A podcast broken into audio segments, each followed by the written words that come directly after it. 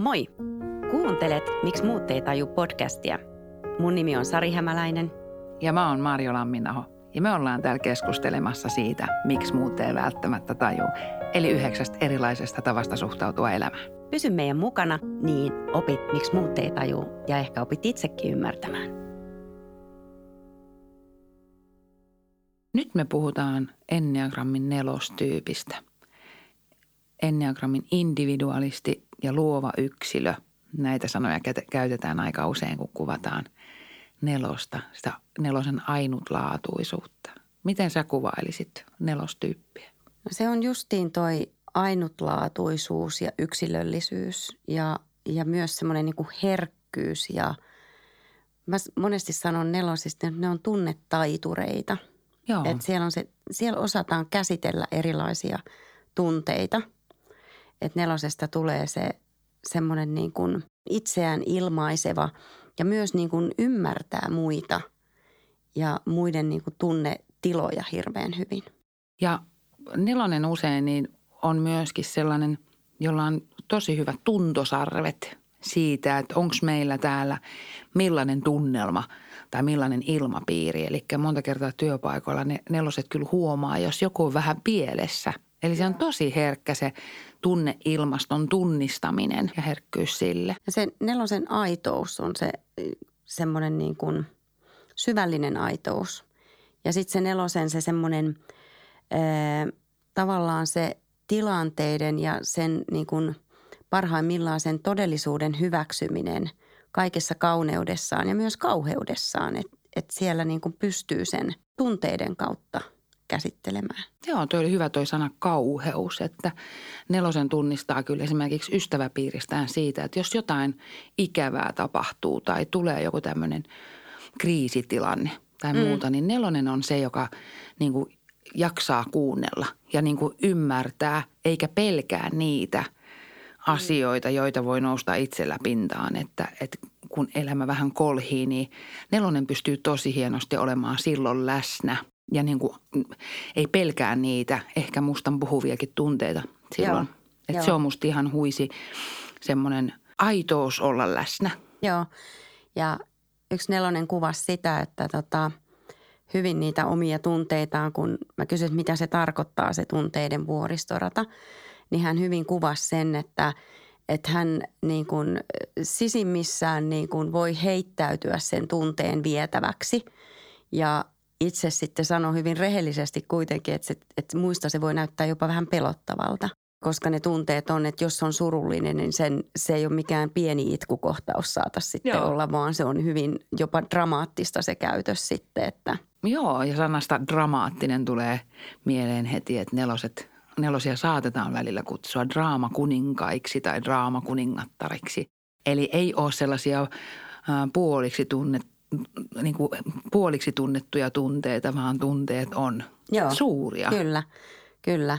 Ja tota, neloset itse sitten on myös sitä sanonut, että on myös sitten niin kuin – se kasvu siellä tavallaan itsessään kasvaa siinä tai tunnistaa sen, että ei anna niiden tunteiden niin viedä, mm. että pysyy, pysyy niin kuin siinä omassa niin kuin, ö, tässä hetkessä.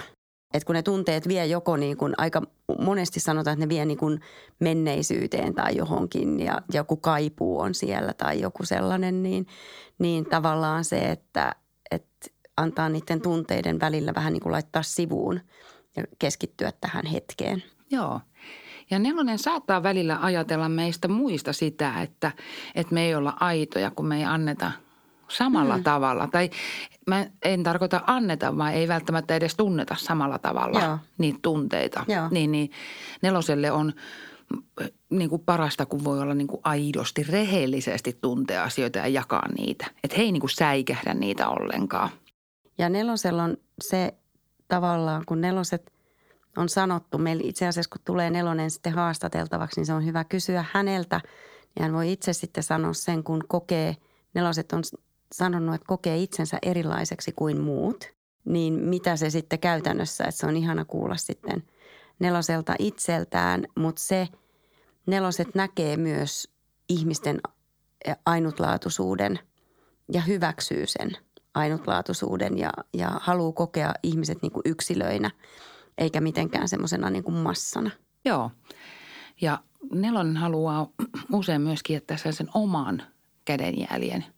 Et kun siellä on se ainutlaatuisuuden tarve – ja, ja usein, usein niin kuin se, mikä musta nelosissa on ihanaa, on se, että jotenkin heillä on se taito ja kyky tehdä ikävistäkin asioista tosi kauniita. Nähdä niin kuin siellä, siellä niin kuin pimeydessä valo, jos näin voi sanoa. Että et tota jotenkin se, se on musta ihan hui, huisilahja. Mulla on hyvä esimerkki. Mulla on tota yksi, yhdessä yrityksessä oli insinöörimies ja he suunnitteli yritykselle taas verkkosivuja – ja tota, meillä oli sitten Enneagrammi oli heillä niin kuin tämmöisenä aiheena siinä päivänä, kun mä olin heitä kouluttamassa, niin kun ne siinä työyhteisössä oivalsi, että tämä mies on se nelonen, niin se koko työyhteisö ymmärsi sitten, että miksi asiakkaat haluaa ehdottomasti tämän miehen kanssa asioida, koska hän oikeasti paneutui ja hän oikeasti keskittyi ja kuunteli niitä asiakkaita ja sai siihen – yksi niin kuin siihen asiakkaan liiketoiminnan näyttämään ja, ja olemaan semmoista jotain erilaista ja yksilöllistä, kun sitten rakensi niitä verkkosivuja. se oli jotenkin niin hienosti, hienosti siellä oivallettu siellä ja hän oli todella ylpeä siitä luovuudestaan, mikä hänellä siinä tuli esille just sitä kautta. Mutta mitäs me tässä kummemmin, me otetaan meidän ihana nelonen tänne meidän haastateltavaksi ja jatketaan hänen kanssa keskustelua. Kyllä, näin tehdään.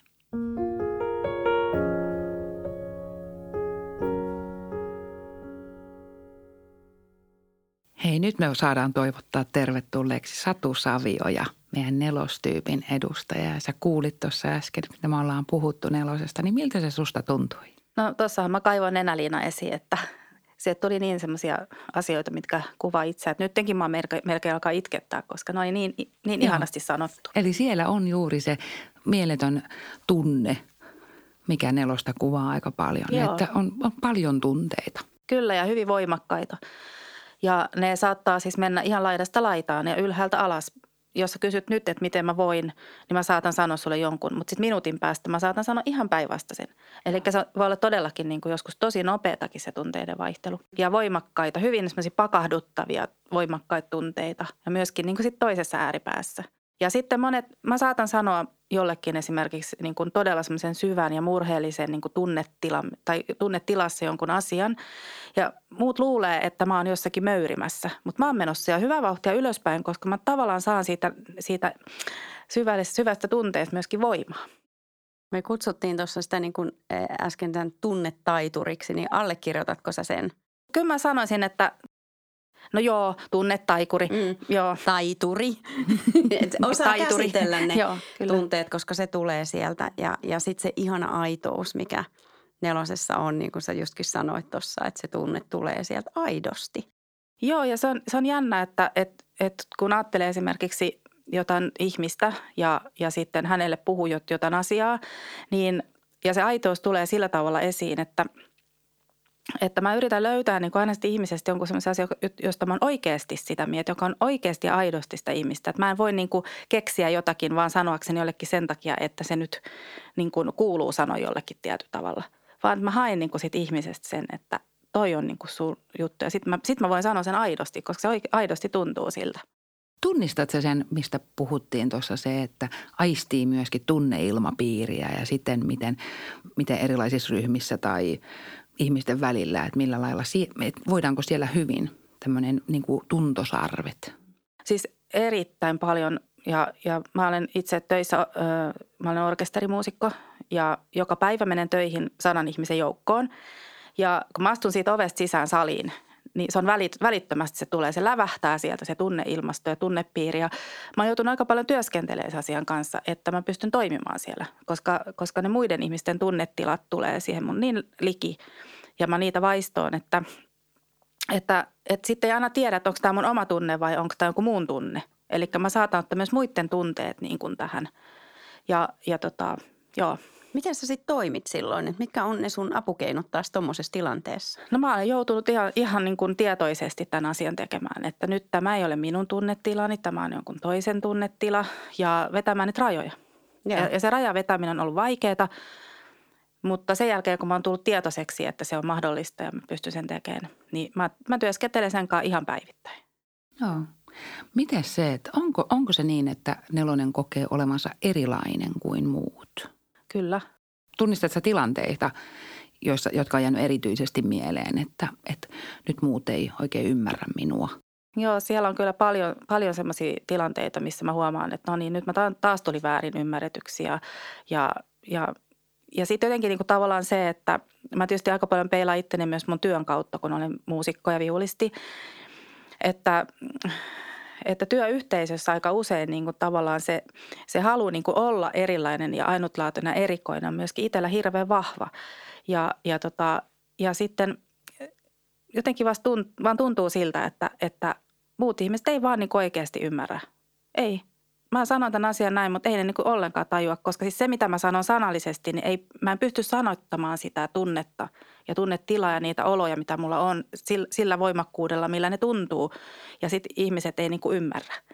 Eli se on niin kuin menee ehkä näin, jos ymmärrätte. Joo, meillä onkin tämän, itse asiassa me ollaan tuossa loppuhaastattelukohdassa otettu aina, että kun tämä podcastin nimi on, mitä, miksi muut ei tajuu, niin sä oikeastaan hyppäsit siihen tässä vaiheessa, niin onko tämä se, että mikä se on se sun vastaus siihen, että mikä sua ärsyttää, mitä, miksi muut ei tajuu? No kun maailma on niin värikäs ja niin, niin täynnä kaikkea, kaikkea mahdollista, että kun ihmiset ei huomaa sitä kaikkea. Tai mä oon jutellut monien ihmisten kanssa siitä, että, että, että mä saatan niin kuin pysähtyä monien, til, moniin tilanteisiin tai asioihin, asioiden eteen, koska siellä on niin paljon niin kuin semmoista hyvin pientä ja sellaista, mikä pitää huomata. Ja muut ei huomaa sitä, niin mua mm. ärsyttää. Että hei, huomatkaa oikeasti. Saanko mä kertoa hauska juttu, kun mä olin no, kesällä mun muuta. miehen kanssa Italiassa, Toskaanassa ajelemassa ja, ja tota, ja totta kai, to, kaikkihan rakastaa, no ei kaikki, mutta siis Italiassa Toskaana on ihana paikka. Kun sä ajelet siellä autolla, niin ai onpas ihania maisemia ja kaikkea tämmöistä. Totta kai kaikki näkee sen ja, ja näin. Mutta mulla oli sellainen tilanne, että mä istuin siinä autossa vieressä. Mulla oli puhelin ja koko ajan kamera päällä. Mä otin kuvia sieltä auton ikkunasta. Ja vitsi kun niitä vilisi, niitä ihania kauniita auringon kukkia ja kaikkia niin kuin pieniä puita siellä ja kaikkea. Mun mies joutui jatkuvasti pysähtelemään ja peruuttamaan, kun mä sanoin, että ei kun nyt tuli hieno maisema nyt ja sitten peruutettiin jonnekin ja sitten mä otin kuvia jostain, niin kuin, jostain puusta niin kuin varmaan 20 kuvaa, 30 kuvaa. Että niin tavallaan se, että että niin kuin huomatkaa oikeasti, että siellä on niin, tässä maailmassa on niin paljon mielettömiä asioita, mitkä menee helposti tuosta ohi, jos et sä niin pysähdy niiden äärelle – ja tämä on niin kuin se esimerkiksi, mitä mä niin kuin ajattelen, että on niin kuin itselle sellainen, ja mähän otan siis ihan niin kuin, mä oon lenkillä, niin mä saatan ottaa jostain lehdestä kuvan, Joo. mikä on pudonnut ja musta toi on yksi niin kuin niin. nelostyypin yksi ihanimpia se nähdä kauneus. Joo. Nähdä, siellä on syvät tunteet ja semmoinen, niin kuin, äh, puhutaan myöskin, että usein saa tarve jotain luova, luovaa tehdä tai niin kuin ylipäätään nähdä kauneus. Ja se musta hyvin kuvaa sitä, että me muut helposti neloseen verrattuna kuljetaankin laput silmillä. Että me ei välttämättä nähdä ja koeta asioita ja olla niin läsnä. Että musta siellä on nelosella tosi upea se läsnäolo jotenkin niin kuin joka hetkessä, koska silloinhan sitä ehtii huomata erilaisia asioita. Joo, mä oon monta kertaa törmännyt siihen, että muut odottaa mua, kun mä otan kuvia tai, tai tota, pysähdyn jonkun asian äärelle. Että, ja se aiheuttaa vähän pahennustakin. niin onhan meillä kaikilla kaikkea, mitä voidaan paheksua, mutta, to, mutta toi oli niin, kuin niin, niin kauniisti just nelosesta kerrottu ja kuvattu se, että nähdään – kaunis jopa siellä, missä sitä ei välttämättä niin kuin, tai muut edes näe sitä. Miten sitten, miten sä kuvailisit, kun sulla, sulla on huono päivä tai oot stressaantunut, niin miten se näkyy? Mulla ehkä kaikkein eniten stressissä alkaa tuntua, tai semmoinen mun sisäinen ääni alkaa jotenkin niin kuin käydä semmoista omaa, omaa keskustelua siellä. Että mä, mä menen niin, niin omien niin tunnetiloihin sisälle, että mä niin kuin – pysty niin kuin tavallaan, huo, silloin mä en pysty huomaamaan esimerkiksi ympäristöstä kauniita asioita. Joo. Koska se stressissä mä menen niin kuin tavallaan niin, niin tavallaan sen tunnetilan armoille ja, ja useimmiten niin kuin negatiivisen tunnetilan armoille tietenkin, että mun kaikki huomio menee sinne. Ja sitten mä vetäydyn, mä menen niin kuin johonkin paikkaan, missä mun ei tarvitse olla kenenkään kanssa missään tekemisissä. Ja monet sanokin sitten, että ai taas sä mökötät. Mutta mä, mä en niin kuin tunnista mököttämistä. Siis mun mielestä se ei ole mököttämistä. Mä en tee sitä tahalleen, vaan mä teen sen sen takia, että mun täytyy nyt saada niin kuin pohtia tätä asiaa nyt niin kuin rauhassa ja yksin. Käsitteleekö niitä, onko se niin kuin tunteiden käsittelyä vai tai sen tunnetilan käsittelyä vai mitä se on? Tunnetilan käsittelyä ja sitten siitä selviämistä. Miten mä selviän tästä? Että jos mun pitää saman tien niin jotenkin, että aha, tekee nyt, nyt niin kuin nopeasti tässä vaan niin kuin selvitään näin, niin, niin en mä pysty esimerkiksi halaa ihmistä sen jälkeen. Mä odota hetki, mm, mun täytyy niin kuin saada Niin se ei ole se rauho- aitous siellä se mukana. Ole, mm. Joo. Se ei ole aitoa silloin, vaan mun pitää saada niin kuin käsitellä se yksin. Ja se ei ole todellakaan, mä joskus pienenä tein silloin, että mä muistan, muistelin tuossa mä lapsuutta, niin jos mä, joku asia ei mennyt niin kuin mä olisin halunnut, että se menee – ja, ja sitten äiti toruu jostakin asiasta, joku, joku tämmöinen tilanne oli päällä, niin mä en heittäydyn niin kuin lattialle ja tekeydyn kuolleeksi. Niin että et nyt, et nyt, nyt, nyt ainakin huomaatte, että mä oon olemassa, kun mä oon, niin kuin, en, niin. mä oon niin kuin tässä näin, makaan lattialla. Ja se tulee se upea, siis dramaattisuus. Dramaattisuus. Joo, joo. Ja, tota, ja mä, mä luulen, että mullakin enemmän se dramaattisuus on niin kuin sisällä tapahtuvaa. Joo. Että mulla ei välttämättä ulospäin, mä en näytä sitä. Onko muut sitten sanonut sulle sitä, niin kun, että et, et ne ei pysty käsittelemään niitä, niitä, tai pelästynyt niitä sun tunteita, kun me puhuttiin tuossa, että jopa pelästytään vähän sen ö, nelosen tunteiden tuomista esille, niin mitä se, onko sulle sanottu siitä, että vähemmän olisi enemmän sitä tunnetta? Kyllä, kyllä monta kertaa on tullut sellaisia tilanteita, että, että ihmiset pelästyy ja, ja nekin vähän vetäytyy sitten mun läheltä pois. Ja sitten ihmettelen, että miksi kaikki lähtee mun läheltä pois. Joo että tavallaan, että mä oon ollut aika raskas sitten, kun mä oon niin kuin, ja sitten jos, jos mulla on semmoinen läheisten kanssa, varsinkin oman miehen kanssa, mä paljon juttelen silloin, kun mulla on raskas olo ja stressiolo, niin mä puhun ja puhun ja puhun ja puhun. Ja, ja välillä hän, niin kuin, hän jaksaa hirveän hyvin kuunnella, hän on ysi. Mutta hän niin kuin, kans välillä niin kuin huomauttaa siitä, että välillä on aika raskasta, yeah. että koska mä vaan puhun niistä mun synkistunteista. Mutta se on niin kuin, tavallaan mun tapa niin kuin, tavallaan sitten myöskin sit tietyllä tavalla selvitä siitä stressistä, mm. semmoinen selviytymiskeino. Että tota... Se mun mielestä hyvin kuvasit tuossa, että, että vetäytyy ja haluaa tuntea ne omat tunteet. Niin mä oon joskus kuullut tällaisen, että sanotaan nelosesta, että saattaa vetäytyä tai poistua tai lähteä kauas, mutta haluaa tulla löydetyksi. Eli, eli ha, onko se löydetyksi tuleminen, mitä se sulle sitten on? Se on ristiriitaista, koska mä, mä niin haluan, että mut huomataan, mutta sitten mä en kuitenkaan halua, että mut huomataan. Mm. et, et se on niin semmoinen joku ihme ristiriita. Mutta ö, tulla löydetyksi, niin, niin että mua arvostetaan ja mut huomataan sellaisena kuin mä oon. Että et omana itsenäni, niin se, se kaipuu on kyllä niin kuin tosi vahva. Mutta mä en ehkä ole sillä niin huomiohakunen, että mä tekisin asioita, jotka herättäisi ihmisten huomiota. Huomatkaa, että mä oon täällä – että sitä mä en tee, vaan mä niin kuin odotan, että muut tulee mun luo ja sanoo mulle, että sä oot tärkeä, sä oot arvokas ja me arvostetaan tätä. Jos mä mut niin kuin kutsutaan just soittamaan johonkin semmoisen tärkeiseen tilaisuuteen, niin mä koen sen ihan mielettömän arvostuksen osoituksena, että joku on huomannut mut ja pyytää minua soittamaan. Ja se, se tuntuu ihan älyttömän hienolta asialta. Musta oli ihana, kun sä kuvasit tuossa alussa, että, että kun sä menet tilaan, missä on paljon ihmisiä, niin sä tunnistat sen piirin ja sun täytyy tietyllä tavalla tietoisesti valmistautuukin siihen joka kerta. Niin mitä, mitä tämä itsetuntemus ja tämän lisääntyminen ja enneagrammi on tuonut sun elämään? No sanotaan, että mun niin kuin, se on tuonut ihan mielettömästi. Mulla alkoi niin uusi elämä siitä, kun mä kuulin enneagrammityypeistä. Koska tota, silloin mä sain niin semmoisen työkalun siihen, että, että – että okei, että nämä on sellaisia asioita, mitkä tuntuu tutulta. Tällä, tällä, tällaiset asiat mua on niin koko elämän kulkenut mukana. Ja nyt mä sain sille niin konkreettisen niin tämmöisen selvityksen, että, ja niin, että muitakin on tämmöisiä kuin minä. Että kun mä olen aina ajatellut, että mä olen ainoa tässä maailmassa, joka on viallinen ja, ja, ja surkea ja huono ja kukaan ei mä arvosta ja mut ymmärretään väärin. Ja, ja se, se niin toi siihen ihan konkreettista apua – mutta sitten niin kuin tavallaan se, mitä, kun mua on aina haukuttu yliherkäksi. Ihan, ihan pienessä saakka mä oon kuullut jatkuvasti, älä niin yliherkkä. Ei pidä olla niin rohkeasti vaan asioihin kiinni. Ja sitten kun mä oon ollut semmoinen herkkä, niin tota, mä oon kokenut, että se on huono asia. Ja, ja se, se tavallaan niin kuin, tämä enneagrammi toi mulle tavallaan sen avun siihen, että se mun herkkyys on kääntynyt mulle niin suureksi vahvuudeksi tänä päivänä, että, että tota, mä arvostan itsessäni sitä paljon. Ja siksi, että mä arvostan sitä itsessäni paljon, niin muutkin on alkanut arvostaa. Ai jestas, miten viisaasti sanottu. Ihana. Ihan mieletön. Tota, ennen kuin me lopetetaan, niin mitä sä toivoisit, että muut antaa sulle?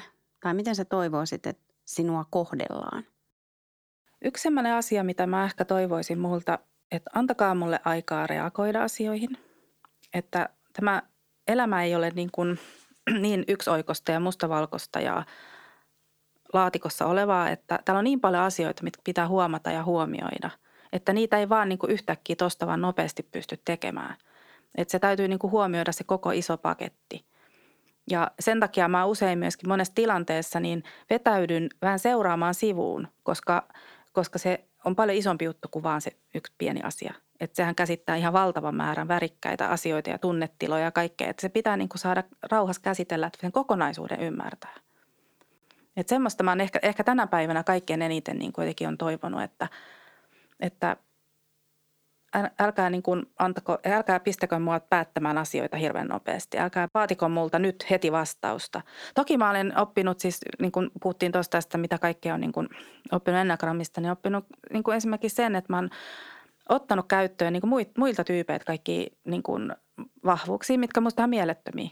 Et niin kuin esimerkiksi mulle on niin sellainen yksi asia, mikä on tosi tärkeä tänä päivänä, varsinkin omassa työssä, kun mä oon konseptimestari, että ole rohkeampi. Että mä sitä rohkeutta on yrittänyt niin tuoda itteeni tosi paljon, ihan kaikit muiltakin tyypeiltä. Mutta se on ehkä mulla ollut se kaikkein suurin haaste. Mutta tietysti tilanteessa to- todellakin toi, että, että mä tarvitsen aikaa prosessoida. Ja varsinkin ne, ne tunnetason, tunnetasolla ne asiat on niin kuin hyvin, hyvin niin semmoisia moni, moniulotteisia eikä suinkaan niin yksioikoisia ja mustavalkoisia. Toi on mieletön lahja nähdä kokonais, tuntea, nähdä Joo. Isoja, isoja kokonaisuuksia. Ja meillä on koko tämän podcastin aikana ollut tässä semmoinen ihana tunne, semmoinen läsnä oleva, minkä nelonen tuo mukanaan. Satu, me kiitetään sua suunnattomasti, että sulla oli aikaa olla mukana meidän podcastissa. Ja... Oi, kiitos kovasti. Toi mulle todella miellyttävää ja mukavaa. Kiitos. Kiitos.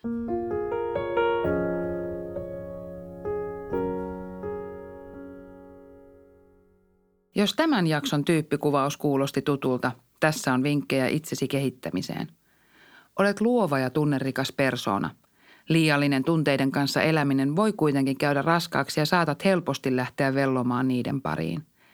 Ole rehellinen tunteittesi kanssa – mutta samaan aikaan harjoittelet tilanteeseen keskittymistä ja fokusointia asioiden eteenpäin viemiseen.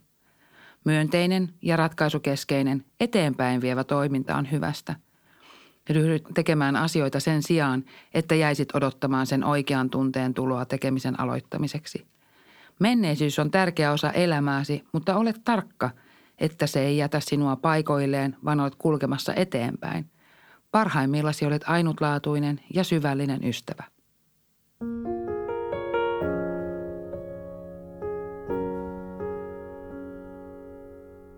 Moi! Kuuntelet Miksi muut ei taju podcastia. Mun nimi on Sari Hämäläinen. Ja mä oon Marjo Lamminaho. Ja me ollaan täällä keskustelemassa siitä, miksi muut ei välttämättä taju. Eli yhdeksästä erilaisesta tavasta suhtautua elämään. Pysy meidän mukana, niin opit, miksi muut ei taju ja ehkä opit itsekin ymmärtämään.